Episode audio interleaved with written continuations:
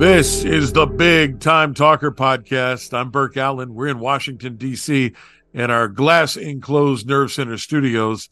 Actor Ron Millkie is our guest today. You may remember him from Friday the 13th and lots of other horror films.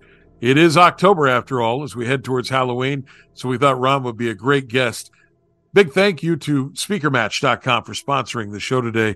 Ron Millkie, thank you for being on the program.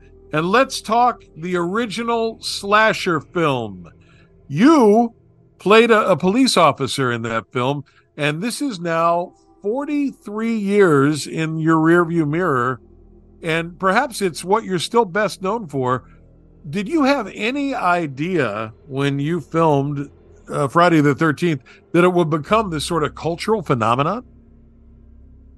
Well, first of all, how could it be 43 years when I'm only 29 years old? The math just doesn't work, does it? uh, yeah. Yeah, I know. It uh, no, none of us did. Uh, none of us did, Burke. We we had no idea. We didn't. We weren't even sure we were going to get paid. It was uh, that low budget. But um, actually, when you think about it, 1979, it was a six hundred thousand dollar budget so that wasn't that low back then, you know. But compared to today's uh, horror budgets, you know, million, couple of millions or whatever. So no, it was. Uh, we had no idea, and uh, the script, when you just read it on the page, it, it it didn't sound that exciting.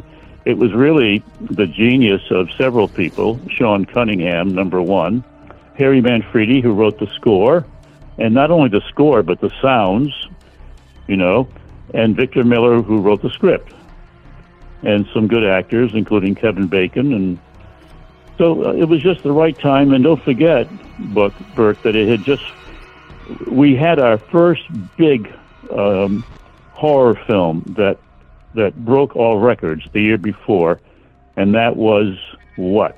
You tell me. Jaws. What movie was that? I would say Jaws. No. No. Okay. Nope.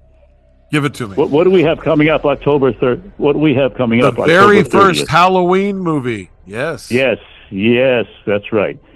So that was the, that broke records, and then we came the next year and we broke records. It was the number one moneymaker of 1980, and then we're off to the races. And then we got you know, Freddy and Nightmare on Elm Street and Scream and all the rest. Ron Millkie is our guest today as we uh, gear up for Halloween, and he is Officer Dorf in the original Friday the 13th film. Um, you mentioned a young Kevin Bacon in that movie, and, and he had done Animal House and just a couple of things. But uh, what are your recollections of a young Kevin Bacon? Uh, I liked him. He was just about the coolest actor I've ever worked with very sort of self confident, a little cocky, but still well mannered and and a good good kid. And I can remember one thing where we had rehearsed the scene just once. We moved very fast, and so we're filming, and I see him walking over to my motorcycle. I'm thinking, what is this guy doing? This was not in the rehearsal. So I go over there, and he's got a hold of my radio. I grab it out of his hand and it was a nice little improvisational moment that he added that I had no idea was coming. And uh, I liked him. He was a good kid. And a, as you know, a wonderful actor and uh, became a star. Who, who would have known? He's done okay for himself, this Kevin Bacon kid. I think he may have a future in the business. right. Well, you know, he was working. I saw him in uh, Diner and a couple of other movies. Uh, but his big breakthrough film, film Burke, was, um, oh my gosh, The Dancing Kid about dancing. Footloose. What was Footloose? There you go. That was his breakthrough. That's what made him a star. You mm-hmm. played a, a, motorcycle cop in this movie. Did you ride a motorcycle before this, or was this something you had to learn in order to, to do the that's movie? An, that's another story. The legend is that I fell off it. I did not fall off it. I knew how to ride a motorcycle. That's what I told Sean. And I did, but not very well. So I was on the motorcycle and just starting to take off, and it started to fall to the left, and I just jumped away and it fell. You know, it, it didn't fall on me. So Sean said, "You're not riding the motorcycle." we had a state trooper uh, do it in the film. Um, when you guys went went up to the camp to actually film this thing, and I've been on a few movie sets, um, did you have any inclination as you sort of looked around you that this movie would take on uh, sort of the the sinister feel that it that it did, or did did you think it was going to be campy? I mean, could you tell from your time on on the set what this thing was going to look like, or when you actually went to the first screening and saw it in the theater, was it completely different? than what you imagined? Uh, what happened was I never got a chance I, because I was the last minute choice. I was the last actor to be cast in it. I didn't even get to read the script. I had no idea what it was about. So I just I did my thing and I got an idea of who the character was, Officer Dorf. And then when we had the first screening, oh my gosh, it was all just the cast and the technicians and people involved in the film, and nobody laughed at my part and I'm I'm getting a little worried. I said, "Gee, I thought it was you know no, there's supposed to be a little comedy relief, a little light, you know, little lightness before the murders start." And uh, I was disappointed that nobody uh, nobody said anything to me. Uh, you, know, you were good, or even you know that was great work, Ron. Nothing. Betsy Palmer comes over and says, "Gee, do you think I was okay, Ron?" But we didn't know anything. We, we didn't. And then about uh, a few months later, it's breaking all records and I went with my wife at the time and another couple to a theater here in New York City, and they were laughing. So I said, Thank you, God. Ron Millkie is our so, guest today from the original Friday the 13th and many other films. Um, after that, you, you wound up working a lot in the horror genre. And, you know, the those of us lay people who are just fans of movies and television, we hear a lot about typecasting. You know, if you're Gilligan, you're Gilligan forever. If you're mm-hmm. West, oh yeah, you know, you're you're uh, Batman forever. Are you forever going to be linked to the the horror genre because of Friday the Thirteenth? Um, not so much uh, of the horror. Yes, I've done about fourteen horror films since then, but more so as the cop, the cop the sheriff, the head of whatever. I'm, a, you know what I mean. I'm in a uniform, and that's okay because that's called branding. You know, um, the most famous uh, cop in in films before my time, before your time, well, long before any of us. His name was Barton MacLane, and nobody knows who he was, but he was always the cop, always the detective. So um, I was branded, and they're always good parts, and so I'm not uh, I'm not ashamed to play those roles, you know. And um, sometimes I'm not the cop, I'm the doctor or, or or whatever. But I just finished a film, and I was the sheriff, and um, before that, I was a sheriff in a, a film that's on. Uh, you can Google it or, or, or stream it. It's called. His name was Jason. I played the sheriff in that and then the cop and this and that and FBI. It's okay. You know, I'm okay with it. What do police officers say to you whenever they meet you in person? Oh, well, that's it. I get a lot. We do the conventions. I've done conventions all over.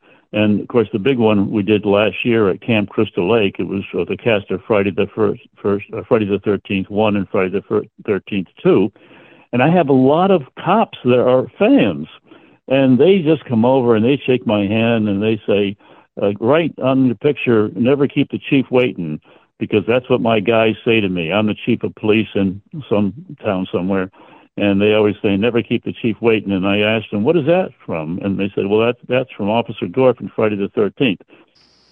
Every time that loony gets drunk, he gets his calling. I end up spending the morning in court, and he gets a week in jail.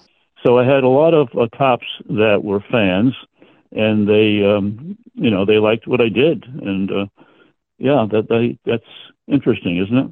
That's kind of cool. That's kind of cool. You're you're one of them now. You're like a man in uniform. Ron Millkie is yeah, our guest yeah. today.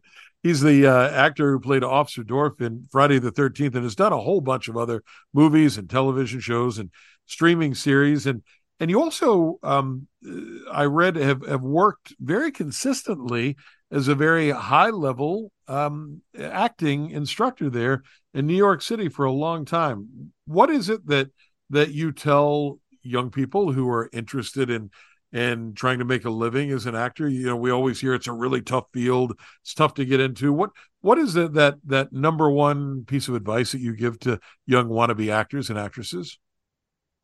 What I'm going to do is give you even more information, even though you didn't ask for it. I'm going to give you the fi- the five prerequisites to become successful as an actor.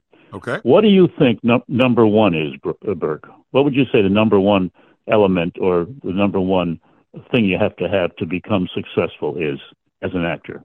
Boy, give, I me, would, give me a guess. I would guess talent. You would have to be talented. no, that's what everybody thinks. Talent's number three.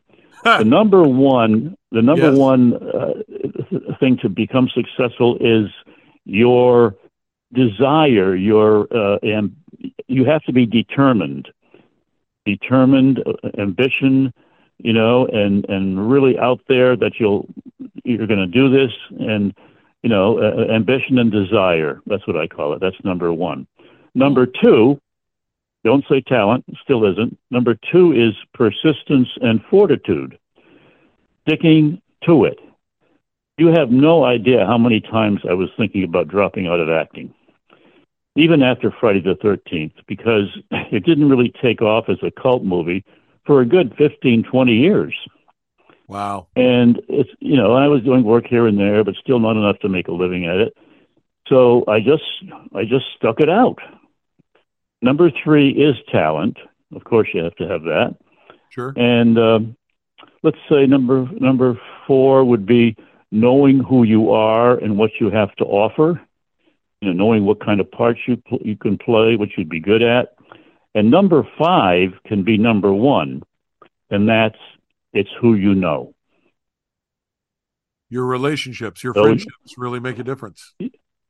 Yeah, it's who you know because I had worked for Sean Cunningham before, and so he knew me, and you know, and you know, I know a lot of actors that you know, not not even talking about nepotism, just knowing the right person. I just did a movie because my buddy Nick um, is the lead in it, and somebody dropped out, and so yeah, it's it's who you know. That that, that is one of the uh, prerequisite for success. Ron Millkie is our guest today from the cast of the original Friday the 13th film as we gear up for Halloween 2023. And uh, the show brought to you by SpeakerMatch.com. You mentioned that that Friday the 13th didn't become this sort of big cult sensation for a, a very long time. And and if you Google Ron Millkie uh, and you go to the IMDb page, in fact, I see there was a big gap between Friday the 13th and, and your next film. And so I have to ask you, uh, as an actor, working actor, you live in New York City, not an inexpensive place to live. Tell me about the worst non acting job you ever had. oh my God, there, there were so many.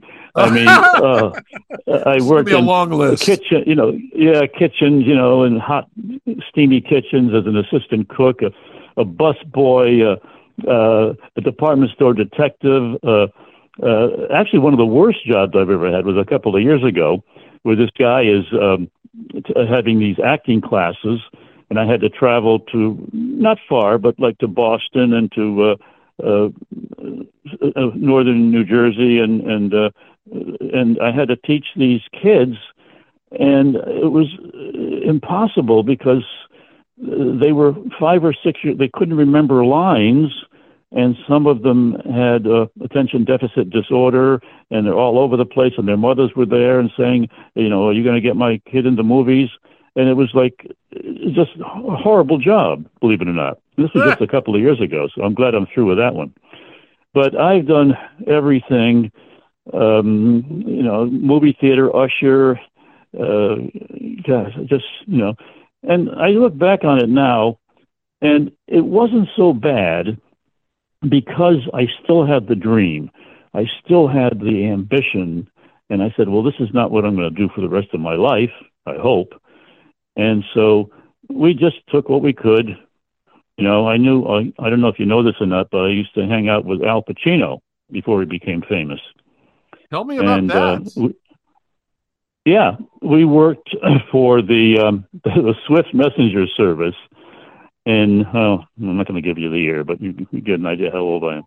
And um, and oh my God, he, he, he we had.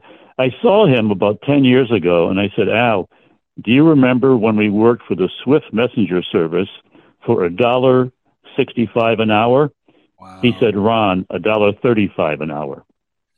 Wow. And uh, yeah, and then uh, well, we were both poor, you know, just just struggling to be actors. But he was a great a great guy, and he loved acting. We talk about our favorite actors: Albert Finney, Marlon Brando. It's sort of ironic we, that we talked about Marlon Brando and look at Al's big break, who, who he's starring with in a big Hollywood movie, right? So yeah, good friend yeah. to have, Al Pacino. That's not too shabby, my friend. Yeah, that's that's true, and I a lot of people know about that, and they asked me about it. And uh, yeah, I mean, he was uh, he was uh, determined and, and talented, and uh, I know a lot about you know his early work. And he he was oh my gosh, he didn't even have his own apartment. He would stay with this girl for a while, and then she'd throw him out into another girl, and then he would be. Uh, yeah, but he loved acting, and he would audition every year for the Actors Studio now, back in those days, they only took two people a year. And he auditioned for seven years in a row. And in the seventh year, uh, he got in. And I remember the day I was walking by uh, this bar called the Riviera, sort of an act- actors hangout in Greenwich Village. And I hear, Ron. And it was Al.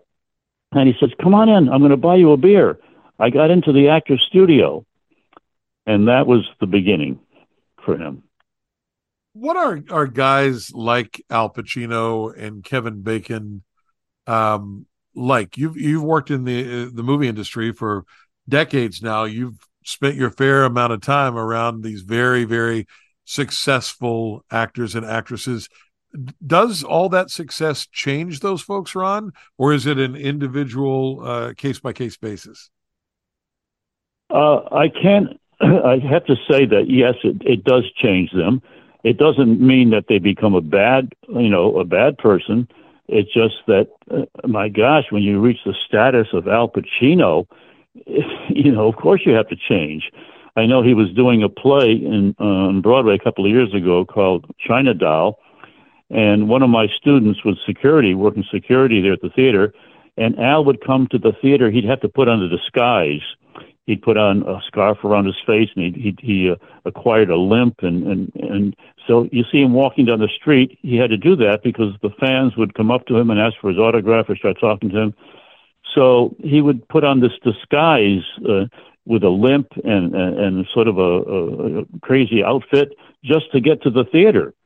Hmm. and then of course on, on the way home he'd have his limo waiting for him. Of course it changes you you know and i'm sure uh, you know, um, Kevin Bacon too, and I worked with Ellen Burstyn, and she was um, I liked her very much in a movie called Grand Isle, and uh, yeah, it it does. Of course, it changes your life. What a wonderful! It's like actress. if you were to Ellen Burstyn. What yeah, just, she is. She is, and I liked her very much, and she's still acting. You know, the new Exorcist is coming out this month. Yes, the remake. Yep. Yeah. I uh, I saw that you served in the Air Force, and uh, I wanted yes. to to hear about your your military service. And thank you for your service, by the way, and how you transitioned from that into becoming an actor. You you grew up in Connecticut, so walk me through your early years. Were there other people in your family that, that did community theater? How did you get the bug to begin with, and then how did you go from that to the Air Force to doing this for a living? Do we have time? I'll make time for you, Ron Millkie. well, like so many actors, I was from a, a, a, a broken, what they called a broken home in those days. My my mother and father were divorced when I was two, and I went to live with uh, my grandparents and my mom and and uh, so you know, and then a lot of you know my I don't know if I should go into this kind of personal. My stepfather threw me out and went back to live with my grandmother, and then this and that. So I just had to get out of that, and so I joined the Air Force when I was 18, and um, it was a good move. It was a good move for me, and I did. I had wonderful duty. I was a DJ on on uh, AFRTS radio, Armed Forces Radio and Television Service. Nice. I was a DJ, and yeah, and I did the news. You you have a ra- you're a radio announcer. I can tell by the way you introduce your show. Yes, sir. And I did that. And I, I would do the uh, the sports and news on TV at night. We had 5,000 Americans on this uh, base, Lajes Air Force Base in the Azores. And we had a little theater group. And so I, I did some plays there. Okay. And then, uh, you know, then I got out of the Air Force and I went to college and didn't do very well there and didn't have any money. So I just did a, a production of West Side Story and I met some professional actors and they said, come to New York. And then I did. And, you know, I just struggled like so many. And uh, that's about it. You did West Side Story. Does this mean that Ron Millkie is not only an actor, but a dancer as well? No, I had no talent in that area at all. I don't even know. I can't imagine how they even cast me as you know. I couldn't sing. I couldn't dance. What am I doing in a musical? You know, it's not my thing. But I was at a, I was working at a radio station nearby, and, and I was a name, so they just gave me any part I wanted, and so I played uh, one of the Jets. Uh, I forget. I think Action was was the character's name. I had to I think about it. I had to do the ba- there's a ballet that the, the Jets do, and oh my god, it was so bad. Oh, yeah. see, if that were today, there would be cell phone video of that out there to embarrass you. Fortunately, this was before. Probably. Some... Right. Somebody would have it. Hey, you also, as a, New York City actor, you've done something that, that lots of, of actors in that city have done, and you you've done some soap operas. And uh, I wanted to ask you about your soap opera work and and the, the pace that is different in, in filming soaps because you're out there cranking shows out that air five days a week. Tell me about your, your experience doing soap operas. Well, the, the the first one was I only had I was a day player on Ryan's Hope. the second one I had a larger part on Loving, which ironically the star was um, uh, Laura Laura Lauren Lauren Marie Taylor, who was in Friday the Thirteenth too. Oh wow! And yeah, that's sort of like un- uncanny information, right?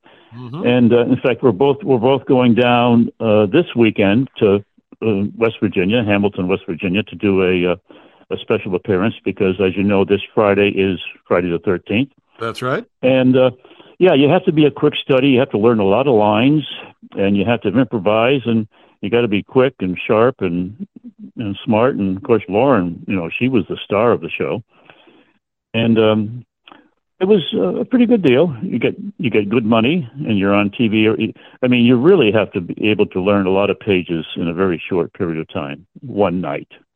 How do you do that? How do you learn all that dialogue? Because soap operas, of course, are very dialogue driven. It's it's different when you're in an action movie and you're running around and shooting people with fake guns. But but but to learn all that dialogue, are there any tricks or techniques that you use to memorize all that? Yes, yes. The trick is called cue cards. ah, the cat's out of the bag and in, and improvisation. You know, as long as you get a general idea, you know, it's even better sometimes when you start using your own dialogue and you know getting getting the idea across. Ron Millkie is our guest. He played Officer Dorf in the horror classic Friday the Thirteenth. I did my internet research on you, Ron, so I have to ask if these two things are true or false because you know you assume if it's on the internet, Ron, it has to be true. But I'm going to the source here. Is it true that you, Ron Millkie, taught Reese Witherspoon in an acting workshop? Yes, and I didn't even know who she was. I was working as the head of talent for the the modeling uh, profession. I had I was working for the New York Models Contracts, where I toured with these uh, these. It was a really pretty good deal where I was head of the acting department of these model searches with Linda Bennett, New York Models Contracts, and I worked with a lot of models. And, and it was not at all a scam or ripoff. Some of them were discovered and became international uh, models. Okay. And we had agents from Milan, from New York. And, and so on one of these particular uh, gigs, I had a little workshop afterwards. I would go and do my, my thing with, uh, with the models, and then I would go back four weeks later and do the Ron Millkie TV commercial and soap opera seminar. and it was somewhere in near Nashville. I don't remember exactly, near Memphis, somewhere between Memphis and Nashville, Tennessee. in which okay. um, Reese, Reese Witherspoon was uh, one of my students. Wow! Don't Is remember her. Don't remember somewhere? her at all. I'm sorry. Is there a picture out there somewhere of you and a young Reese Witherspoon? I don't think so. I didn't even know this was. She was in high school. Yeah. You know, she was. I didn't. I don't remember her. Terrible thing right. to say, right? But uh, all right. Well, fair enough. So yes, you did instruct Reese Witherspoon. The th- second thing that I dug up on the internet that I have to ask you if, if this really happened, because if it did, you've got to come clean with me, Ron, because this is a, a rather embarrassing story. You were in a film playing uh, a prosecuting attorney. Ice T was in the film. You had no idea who he was, and you asked him, Ice T, what kind of name is Iced T? Did did that actually happen? Oh, absolutely. I had no idea. I was not into into the rap music, and uh, what happened on that on that film? An interesting story. I had a part. I had a part as the prosecuting attorney or the DA, and I was I learned my lines, and I was all excited to be in the movie. And um, one of the assistant directors, one of the young women, comes over and says, "Ron, um, look at uh, I've got bad news for you." uh, the producer wants to take your part. and I said, I want to see him. I'm a member of Screen Actors Guild. I want to see this producer. And so I went in there, and he was a big record producer. And he said, I said, look at, uh, sir, I'm, you know, I got this part, and and I and and I want, you know, I don't get much work, and this is important to me, and you're taking my part away from me. So he says, my man, my man, you come with me, my man. Okay, Ron's going to sit right here next to me. So he played my part. So I was next to him, and um, it was just really silent bit, but a lot of close-ups.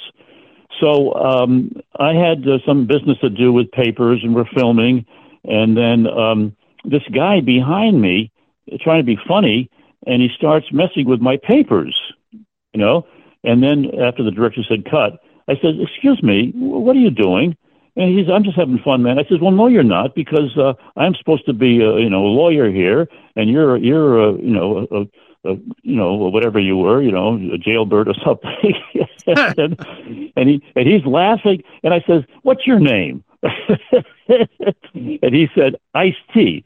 And Vanessa Williams was sitting next to him, and she was laughing. I didn't know what they were laughing at, so I said, "Ice T." Iced, iced, I C E D, iced tea. That's your name. And he was, he liked it. He got a big kick out. I had no idea who he was. And she said, he needs that. He needs that. And he said, iced tea, man, iced tea. And then everybody informed me that he was a rock star. And yeah, that, that happened.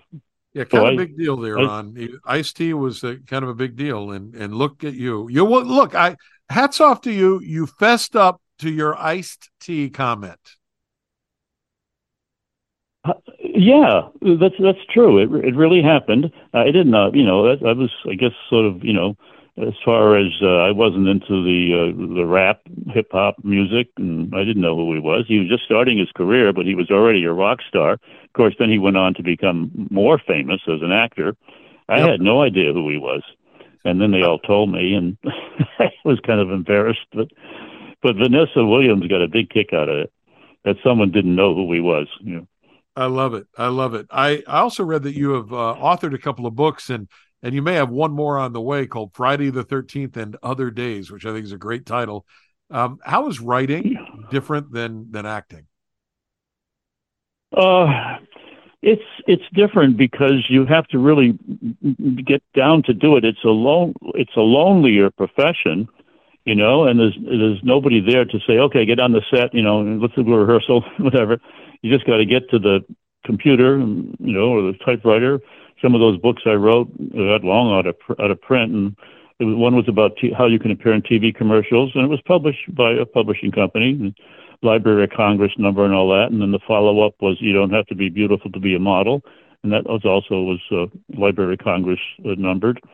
And then the autobiography uh, Friday the 13th and other days, um, I was sort of conned into it by somebody who told me he wanted he owned a, a, a publishing company and he was going to publish my book and I I finished it and you know and uh, it was never published and it's still I still have it in a in a in a briefcase in my closet. And, and you know what? I'm glad because I told too much information in that book, the stuff that kind of private stuff. And so, you know, I, it may be published yet one of these days. I want to go through it and add some stuff, and a lot has happened since that time. But it's the story of my life and the story of horror films. And uh, I wrote it more for, um, as opposed to the horror aficionados, I wrote it more for struggling actors. To, uh, talked about the struggle to become an actor and some funny stories in it, and uh, but some of it is very very personal. So if I ever do decide to say self-publish it, I would uh, have to take out some bits and pieces and and add a lot has happened to me since that since I wrote that book. But it's in the it's in my closet. It's in a briefcase, 180 pages. As a guy who appeared in uh, Friday the 13th, if you need to get in there and slash things, you'll know how to do it. Who is that? So Did now his name start with a J. that's exactly right.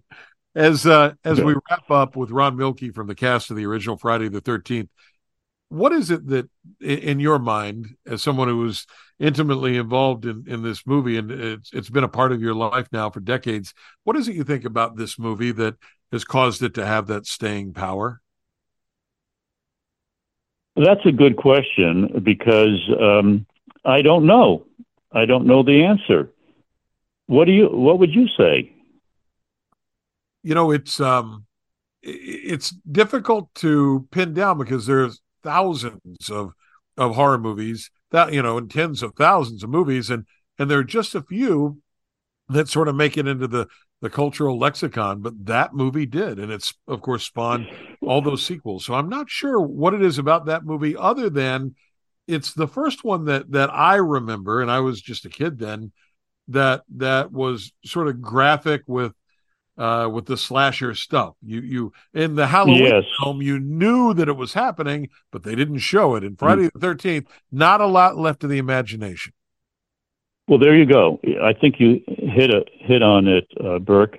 Yes, because the fans today, I asked them, you know, the, the hardcore fans, uh, how old were you when you saw it? And they said, oh, wait, my parents wouldn't let me go see it, so my, you know, my buddies and I, we snuck into the theater. We were 13. Yep. Or I saw it in the basement of my my friend's apartment, and we, his parents didn't, you know, would, didn't know what we were looking at, and so yeah, so it was it was the the notoriety that this is something you cannot do.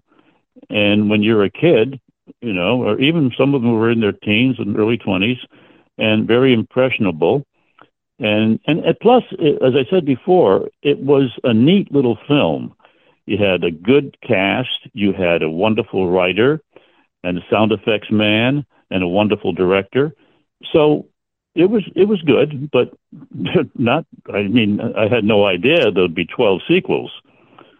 So it was a neat little horror movie, but like I like you you hit on it. I think it was something that was forbidden. And when you're a teenager or whatever, and you're told something is forbidden, you want to see it. You want it that much more, and folks are going to want yeah. Ron Millkie uh, every October forever now because of his role in this iconic film, Friday the 13th. And uh, he's doing a big Friday the 13th event back in my home state of West Virginia. Also, a, a neat event on October 21st in Bethpage, New York, a horror con there at Mr. Beery's. And uh, you can find out more about Ron online. Uh, check him out on IMDb. He's had a, a very interesting life. And I sure appreciate you spending time with me today. Thank you so much. Oh, it was prof- it was uh, I was going to say professional. You're a real pro, is what I meant, and it was a pleasure. That's Ron Millkie from the original Friday the Thirteenth. Thank you so much for listening and checking out our Big Time Talker podcast with new episodes every Tuesday at iHeartMedia, Spotify, Apple, iTunes, wherever podcasts are. Subscribe, and I hope you enjoy the conversation. From our studios here in Washington, D.C., I'm Burke Allen for our guest, Ron Millkie. Thank you so much for listening. Now go out and make it a great day. Bye, everybody.